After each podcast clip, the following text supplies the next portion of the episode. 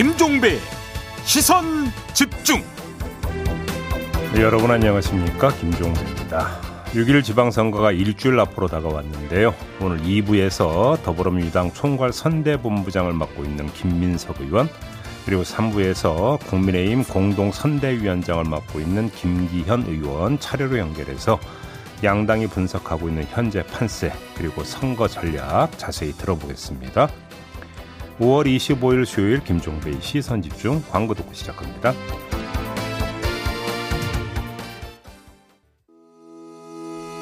시선 집중은 촌철님들의 다양한 목소리를 기다립니다. 짧은 건 50원, 긴 건 100원인 문자 메시지 샵 8001번, 스마트 라디오 미니와 유튜브 라이브로도 시선 집중과 함께 하실 수 있습니다. 믿고 듣는 진품 시사 김종배의 시선 집중.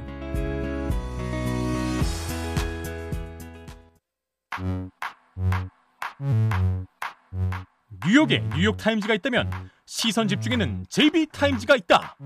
촌철살인 뉴스 총정리 JB타임즈. 더마과 함께 시선 집중의 문을 열겠습니다. 어서 오세요. 네, 안녕하세요. 더마과입니다. 오승희 님이 매번 댓글 참여 없이 듣다가 처음 글을 남겨 봅니다. 음. 멋진 날씨만큼 멋진 종배님 목소리는 매일 하루를 시작하는 알람입니다. 이런 알람을 가졌다는 게 행복합니다. 라고 보내주셨습니다. 보이스가 좀 괜찮긴 하죠? 네. 오, 바로 나오네. 웬일이에요?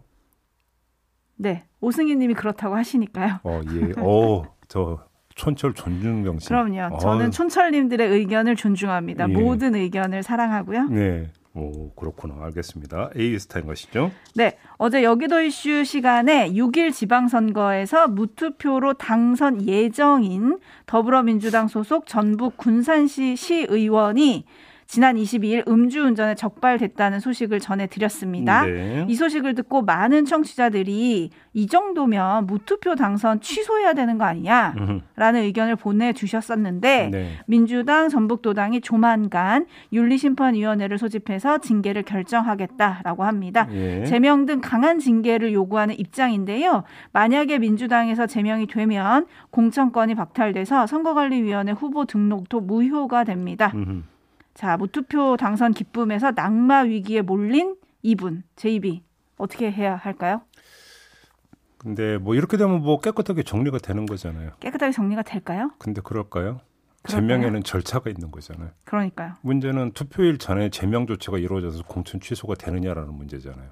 그 정해진 절차가 있는 건데. 네. 절차 건너뛰면 또 이 사람이 가만히 있겠습니까? 음. 법적으로 대응하겠지. 그렇죠. 그러면 왜 제명이란 말을 꺼냈을까? 제명과는 상관없이 공천 취소는 가능한 거 아닌가요? 어, 응? 그럴 수 있나요? 네, 어, 음? 그럴 수 있죠. 공천 결정을 취소를 왜 못합니까, 그거를? 음. 근데 왜 제명이라는 얘기를 꺼냈을까요? 그게 더 궁금한 거 아니겠습니까? 아무튼 이렇게까지 됐는데 어떻게 될지 저희 촌철님들이 시선 집중하지 않겠습니까? 물론 그렇게 되겠죠. 네, 그 결과를 좀 지켜보도록 하겠습니다. 예. 어떻게 했는지도 나중에 전해드리도록 하겠습니다. 예. 뉴스와 분석이 함께하는 세이비타임즈 오늘 주목할 뉴스들 챙겨드리겠습니다. 먼저 첫 번째 뉴스는 어떤 건가요? 박지원 더불어민주당 공동 비대위원장이 어제 대국민 사과를 했습니다. 그 뒤에 여러 가지 논란이 불거지고 있는데요. 일단 그 대국민 사과 내용 한 토막 함께 들어주시죠. 100번이고 1000번이고 더 사과드리겠습니다. 염치 없습니다. 그렇지만 한 번만 더 부탁드립니다. 저 박지연을 믿어 주십시오. 여러분께서 이번 지방선거에 기회를 주신다면 제가 책임지고 민주당을 바꿔 나가겠습니다. 내로남불의 오명을 벗겠습니다. 온정주의와 타협하지 않겠습니다. 대의를 핑계로 잘못한 동료 정치인을 감싸지 않겠습니다. 맹목적인 지지에 갇히지 않겠습니다. 민주당을 팬덤 정당이 아니라 대중 정당으로 만들겠습니다. 네, 이 대국민 사과 후에 여러 논란이 나왔습니다. 네. 박지원 위원장 개인 의견일 뿐이네 아니네. 뭐 음. 대국민 사과가 지방선거에 도움이 되네 안 되네. 586 용태를 포함한 쇄신이 필요하네 아니네. 뭐 등등 여러 가지 논란이 나왔는데요.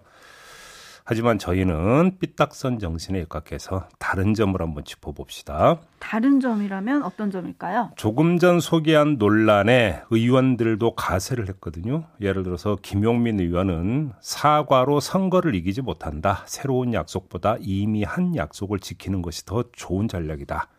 이렇게 비판을 한 반면에 네. 강병원 의원은 박지원 위원장의 용기가 당의 상식과 미래가 돼야 한다. 이렇게 음. 두둔을 했거든요. 네.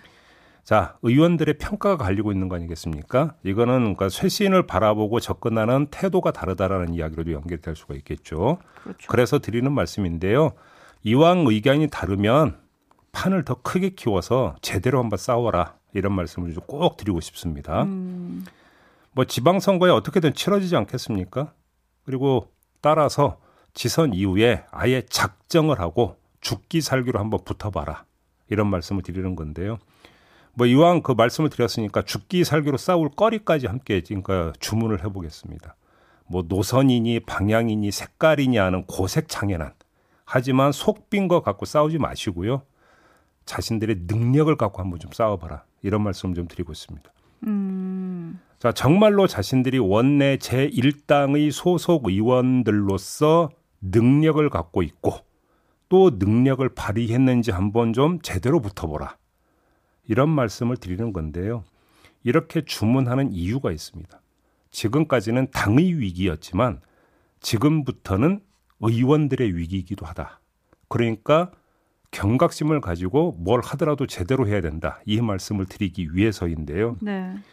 당 안팎에서 대선 때부터 어떤 얘기가 돌았느냐고 하면 차라리 야당이 되는 게 차기 총선엔 도움이 될 수 있다. 오호. 이런 얘기가 돌았다는 거 뭐 공공연한 이야기였잖아요. 네. 뭐냐? 윤석열 정부 출범 2년이 지난 다음에 치러지는 그 총선이다 보니까 반윤석열 흐름이 형성이 될 수 있고 이 흐름을 타면은 국회의원 임기 연장하는 거 오히려 그게 더 나을 수 있다. 이렇게 그러니까 접근을 하고 있다는 거거든요. 하지만 분명히 말씀드리는데 그건 심각한 착각이다. 이 말씀을 드리고 싶습니다. 음흠. 그건 자신들이 야당 의원인 점만 보고 원내 제1당 소속이라는 점은 보지를 못하는 착시에서 나오는 착각이다. 이런 말씀을 드리는 건데요. 하우대만 멀쩡하지만 제대로 할 줄 아는 게 아무것도 없는 대상을 두고 우리가 뭐라고 하냐면 허당이라고 합니다. 음흠. 그리고 그런 허당을 바라보는 심장은 기가 차거나 깝깝하거나 아무리 좋게 봐도 안쓰러울 뿐인 겁니다. 민주당은 바로 그런 대상으로 전락하기 일보 직전에 돼 있다. 특히나 음. 의원들 같은 경우. 네. 그렇기 때문에 민주당은 자꾸 쇄신 얘기가 나와서 그러니까 드린 건데요. 내용물을 채울 때지 화장할 때가 아니다. 이 말씀을 드리기 위해서 지금 이렇게 주문을 하는 겁니다. 근데 이런 이야기는 대선 패배 이후에도 나온 것 같은데요? 잠깐 나왔다가 또 들어갔죠. 네. 왜 이어지는 선거 때문에 선거 논리 때문에 일단 선거에서 이기고 봐야 되는 거 아니냐는 걸로 결국은 용도삼위로 끝나버리지 않았습니까? 네. 그리고 또 그거는 나의 일이 아니었다는 거죠. 의원들 입장에서는. 그래서 제가 음. 조금 전에 그 말씀을 드렸던 겁니다. 당의 위기와 나의 위기는 다르다. 다르게 접근한다라는 거잖아요. 네. 근데 지방선거 끝나고 그 다음부터는 본인들 위기로 아마 연결이 될 것이다. 음흠. 발등에 이제 아마 불 떨어질 것이다. 그렇기 때문에 드리는 말씀이라는 거예요. 네, 일단 박지원 비대위원장의 사과에 대해서는 조금 상반된 평가들이 있는데요. 최희수님 100번 맞는 말이다. 데이지님 죽기 살기로 쇄신을 하시길 바랍니다. 라는 의견이 있는 반면에 솔송님은 현 시점에서 무슨 도움이 된다고 사과를 합니까? 라는 의견도 있고요. 이하나 이삼님, 박지원 위원장의 사과가 예전에 국민의힘이 지지율이 폭락했을 때 했던 사과 퍼포먼스를 연상시킵니다. 사과는 과수원에서 찾는 게 맞는 것 같아요. 라는 의견 주셨고, 음. 5590님은 나이 많은 꼰대들보다는 훨씬 낫다. 이렇게 반성이 많이 나왔으면 좋겠습니다. 라는 의견 주셨고요. 맑은 하느님은 어, 민주당은 뭐가 민심인지 동떨어져 가는 느낌이다. 기득권이 되어가고 있는 중인 것 같아 안타깝다라는 의견 주셨고요. 최계열님은 시간에 머물지 말고 시간을 개척해라 민주당이라는 예. 주문을 해주셨습니다. 네. 한편 어제 이준석 국민의힘 대표가 음. 맞불 성격으로 본인도 대국민 호소를 했어요. 네. 그러면서 지방 권력을 교체해야 된다. 송영길 이재명 후보의 출마는 좀 그거 먼저 반성해야 되는 거 아니냐라고 음. 하면서 시대 교체라는 화두를 던졌거든요. 네. 지금 시점에서 시대 교체를 꺼낸 이준석 대표의 이 제시는 어떻게 보십니까? 뭐 이거 뭐 처음 나온 레토릭도 아니잖아요. 사실 뭐 여러 번 나왔던 레토릭인데 시대 교체를 이야기를 하면서 은근히 여기에는 이제 본인의 어떤 위상도 그러니까 끼워 넣은 거 아닌가 싶은 생각이 좀 아, 들더라고요. 본인의 위상. 왜 그러냐면 시대라고 하는 것들이 이제는 한 시대가 저물고 새로운 시대가 열린다라고 하는 것에는 항상 따라붙는 게 세대가 같이 따라붙는 거 아니겠습니까? 그렇죠. 여기 이제 본인의 어떤 존재가 여기 일정하게 좀 끼워 들어가면서 그러니까 나온 레토릭 아닌가 싶은 그런 감상문도 함께 좀 말씀드리겠습니다. 네, 2부와 3부에 걸쳐서 일주일 앞으로 다가온 선거 각 당이 어떻게 보고 있는지 짚어보겠습니다. 시선 집중해 주시고요. 네. JB Times 다음 주목할 뉴스는 어떤 건가요?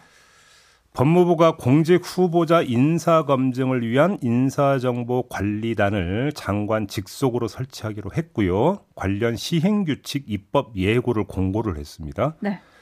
이 공고 기간이 이틀밖에 안 된다는 거 아닙니까? 바로 이제 실행에 들어간다는 이야기가 되는 건데 인사혁신처장의 공직 후보자 등에 대한 인사 정보의 수집 관리 권한을 기존 대통령 비서실장 외에 법무장관에게도 위탁하는 내용, 입법 예고 내용은 이런 거거든요. 그래서 실행에 들어가면 법무부는 관리단을 검사 4명을 포함해 최대 20명 규모로 꾸리되 단장은 검사가 아닌 사람으로 임명한다. 뭐 이런 계획이라는 이런 소식이 지금 전해지고 있습니다. 이건 시선 집중이 발빠르게 짚은 바가 있지 않습니까? 그렇습니다. 그래서 뭐 제가 여기서 뭐 중원부원할 이유는 없는 것 같고요. 바로 이병군 전 청와대 공직기강 비서관과 인터뷰에서 이 내용 저희가 미리 짚은 게 있거든요. 그 한 대목 함께 들어주시죠. 뭐 인사검증이라는 거는 민감한 개인정보를 다룬 일이기 때문에 예. 반드시 법적인 근거가 있어야 됩니다. 음. 근데 이제 현행법상의 검찰, 인권부, 뭐 출입국 관리, 법률사 뭐 이런 걸로 수행하는 것으로 규정이 되어 있지 다른 부처의 인사검증을 하는 기능은 법에 규정되어 있지 않고요. 예. 인사검증을 위해서 개인정보를 수집할 권한도 부여된 바가 없어요. 어. 예, 본래 이제 국가공무법상의 공직 후보자 인사검증이라는 거는 인사혁신처장의 권한입니다. 아. 인사혁신처장의 권한인데 예, 대통령이 임명하는 직위에 대해서는 인사혁신처장이 법령으로 대통령 비서실장에게 위탁을 해놨어요. 어. 예, 그런데 이거를 법령 개정 없이 법무부에서 그냥 하겠다라는 거는 위법의 소지가 있죠. 아. 그리고 그렇게- 이제 예. 헌법적으로 그 공무원 행정각과는 동등한 지위인데 음. 법무부가 상위기관의 자리를 차지하게 되잖아요. 예. 그리고 예. 이게 단순히 장관만의 인사검증이 아니라 이제 이후에 고위공직자나 공공기관이나 이런 데 다 인사검증을 해야 되거든요. 네, 네. 그런 전 부처의 어떤 어, 직위, 주요 직위들을 어느 부처에서 어, 하나에서 담당하는 건 이제 새 대통령께서 자주 쓰시는 표현대로 음. 헌법 정신에 맞느냐 하면 그건 이제 전혀 맞지 않는다고 봐야 아. 예를 들어서 네. 저희가 이렇게 이병군 전 비서관의 뭐 견해 분석을 인가 미리 들어본 바가 있었는데 네. 이게 이제 어제부터 이제 불붙기 시작하더라고요. 그래서 앞으로 좀 추이를 봐야 되는데 논점이 이런 것 같습니다. 가능하다.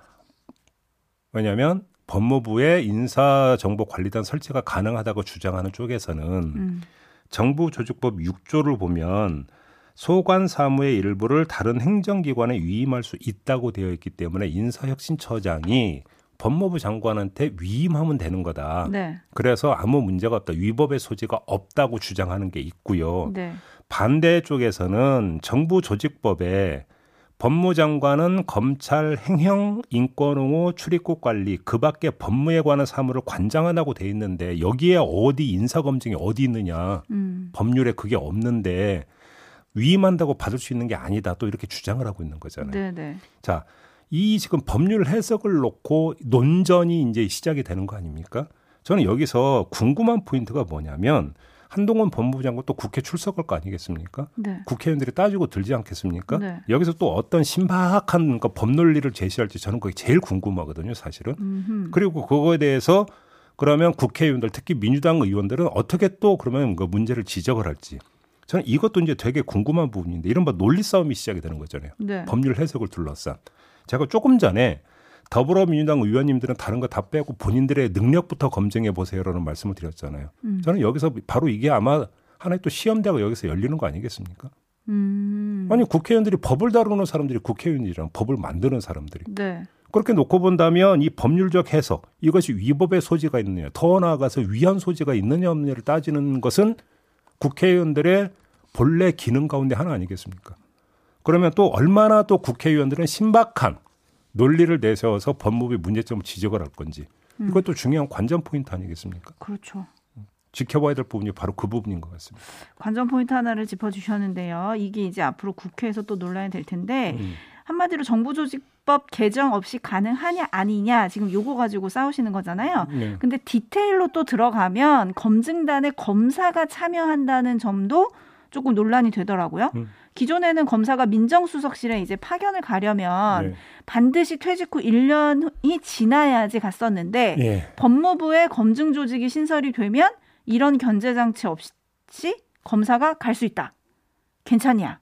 이걸 가지고 또 논란이던데요. 그러니까 법무부로 가느냐 민정수석실로 가느냐는 다른 차원의 이야기죠.